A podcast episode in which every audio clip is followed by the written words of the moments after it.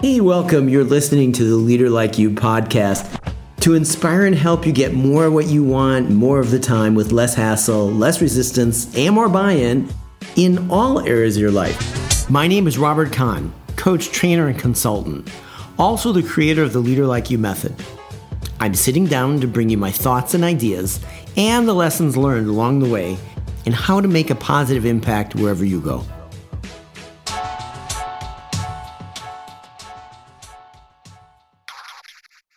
International Women's Day is March 8th, 2020, and you don't have to be a woman to commemorate the place women have played in your life.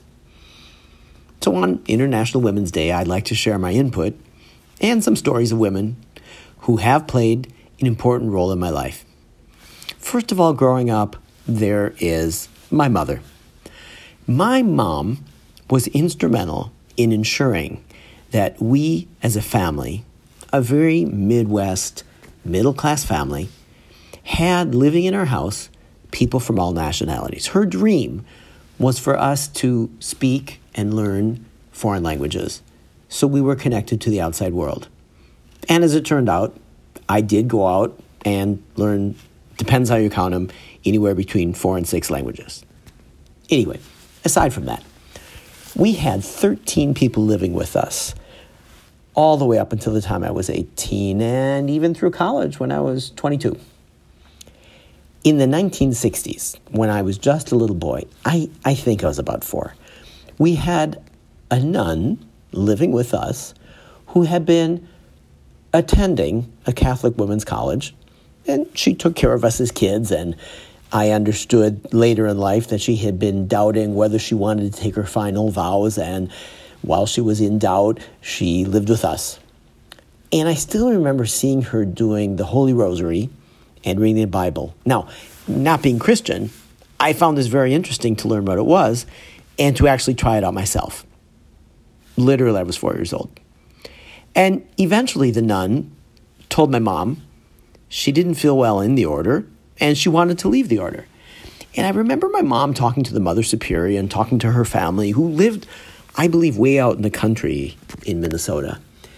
And eventually, my mom felt strongly that this woman living in our house had developed shingles and was not happy in the order, stepped in to help her make the right decision. Though since she was under 21, the parents allowed my mom to sign the final papers, which I remember were all in Latin.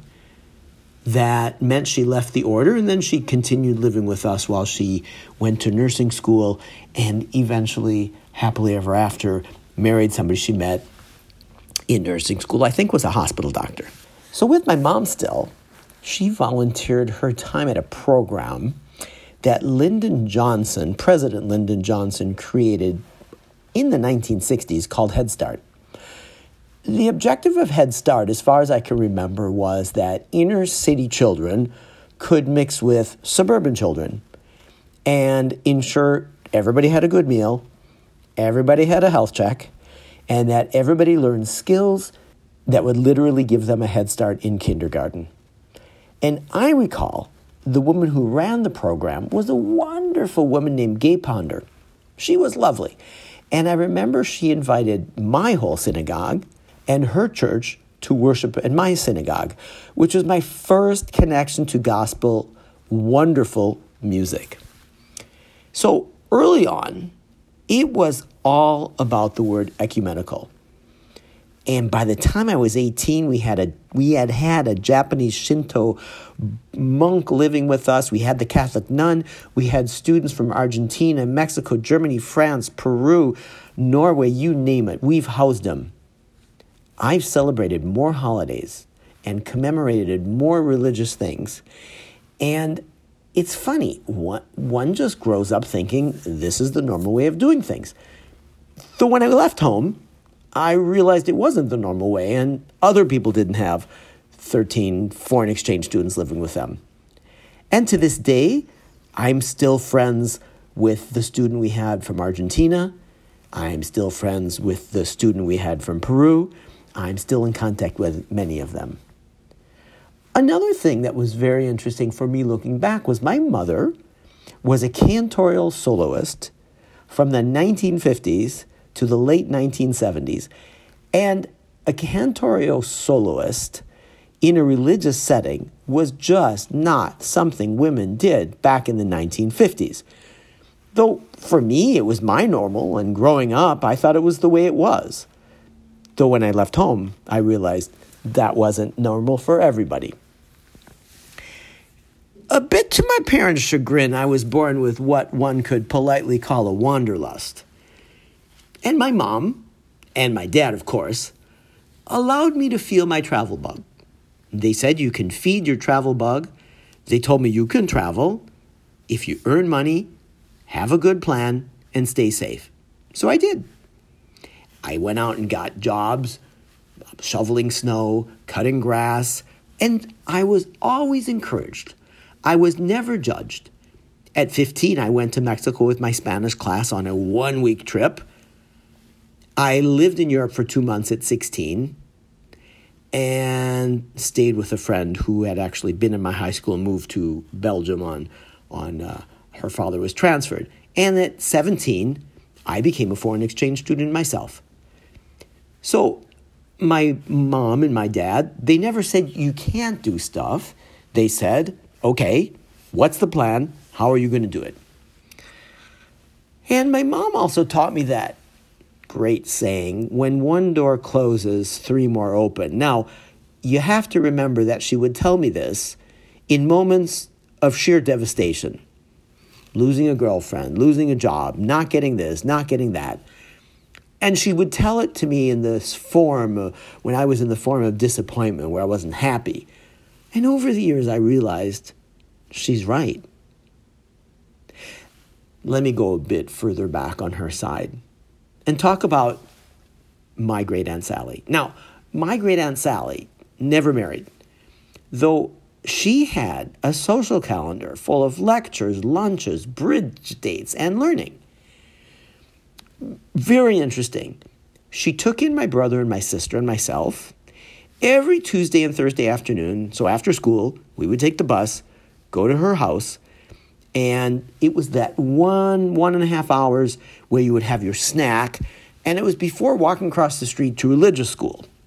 So we had that good 1.5 hours with her. Now, she had been a banker at Minnesota Federal Bank, and I think she worked in loans back in the 1930s and the 1940s when women barely even worked. I even recall she golfed, she vacationed on her own with friends, she wore a bikini before anybody else did it, and she did a few things that impacted me. One thing she really impacted me is she took us as children to the Minnesota Historical Society, where my family gave several cubic yards of documents on our family history. She took us to see my several times great-great-great-great-great-grandmother and great-great-great-great-grandfather, Amelia and Joseph Ullmann archives. Now, Joseph Ullmann came to Minnesota in the early 1850s. And he brought his wife, Amelia, to Minnesota in about 1852. And they arrived as pioneers. In looking at the documents, they first traded dry goods with the native people, and then they traded furs. And Amelia Ullmann wrote a book called Life on the Prairie in the 1850s. And for me, she was a model of a strong, pioneering woman. Let's get back to Aunt Sally. Since she'd been a banker, she bought us children a small portfolio of what was then called, in the 1960s, dollar stocks, to teach us about the stock exchange.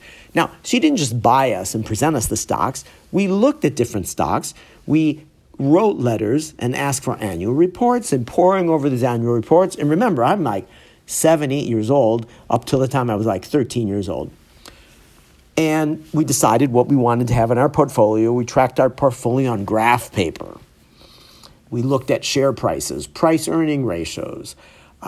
We did then read the annual report. Should we keep the stocks or not? And she did this because she wanted us to become business savvy at a young age. Now, the interesting thing is I actually still own some of those shares today. And a few of them actually helped me finance construction of my house several years later.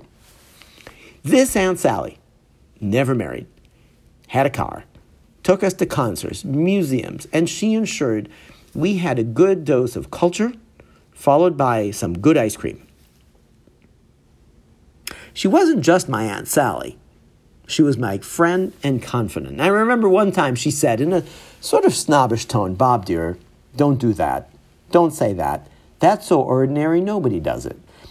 And I remember saying to her, "Well, Aunt Sally, if it's so ordinary, then why doesn't anybody do it?" She laughed and said, "You know, it's few people in the world who ever leave me speechless."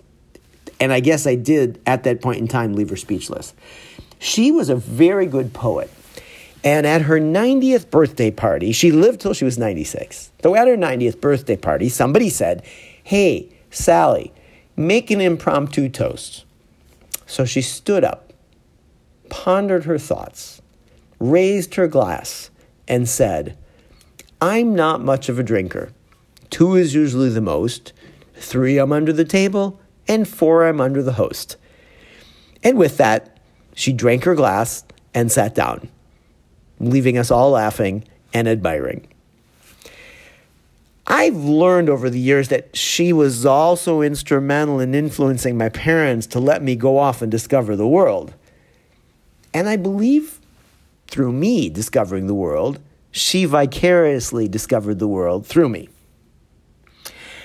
Interestingly enough, she was what was called a woman suffragette at the turn of the last century. And growing up, it was inconceivable that women could, at a point in our U.S. history, not vote, and that the ERA someday pass. The ERA is the Equal Rights Amendment.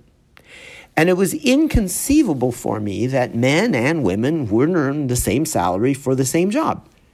And by the way, I still can't understand today why we're not there.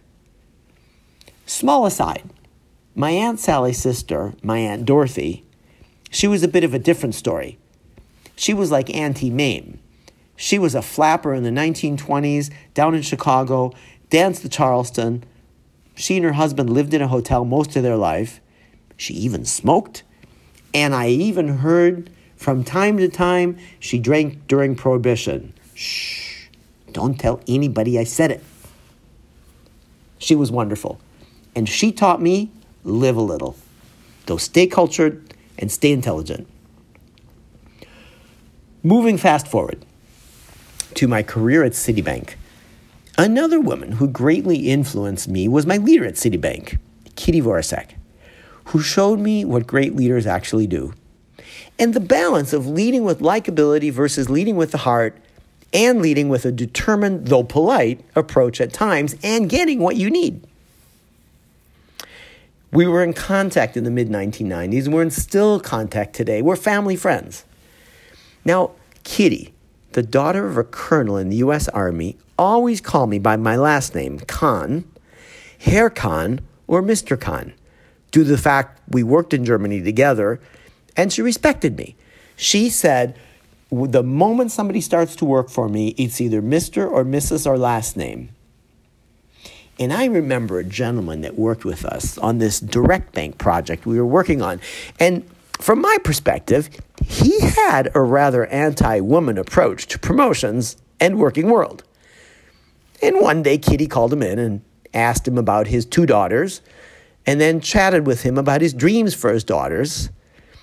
And at the same time, I believe, she educated him on the dangers of the glass ceiling. He listened, and he changed his approach. And after that, he hired the right candidate for the job, and I believe he instituted parity, male, female, in the hiring approach. As we come up on International Women's Day, I've been fortunate to recently interview a very courageous woman named Annie. Now, Annie's caring for my father as a personal care assistant. And just the other day, she and I sat down, and I asked her about her life growing up in the southern U.S., where she told me she was a poor sharecropper's daughter, and she told me a poignant story of courage, self-directed leadership, and stewardship in her family that meant she survived being one of the first African-American children going to an integrated Southern school. And she tells me what it was like living in the USA during what I would call our own apartheid. And I'm soon going to share some of what she told me, the lessons I learned from her over the next few months on the pod. As I became a father, I noticed in the playgroups we had the ways the dads would talk about their boys and the way the dads would talk about their girls. And I've come to the conclusion that we tend to give our boys what we should probably give our girls and vice versa. I've told my children, you can do anything you want in life. You can be anybody you want in life. The only thing you can't be is President of the United States. And the only reason you can't do that is because you weren't born in the United States. And I've noticed at work that a man's behavior, which sometimes is appropriate and sometimes is not, could be seen as strident or forthright, and a comparable and similar behavior for a woman on the same type of product could be called moody, or even, excuse the term that I'm going to now quote, by some people referred to as bitchy. So what I'd like to say as I wrap up on International Women's Day 2020 is to raise our voices to equality, to equal rights, to equal pay, to equal treatment, not only for women, is let's do it for all peoples, all genders, all ways of living, and all ways of working. So to the woman in my life, including my wife, who has been a bedrock of support for me, I would like to say, let's move forward and celebrate International Women's Day 2020. Thanks for listening. Leave your questions and comments and anything you'd like to talk about, and I look forward to hearing on the next pod. And remember, be leader-like. You've reached the end of another episode of the Leader Like You podcast. Connect with us at leaderlikeyou.com. And don't forget to sign up to our mailing list to receive the newsletter and our free materials. See you at the next episode.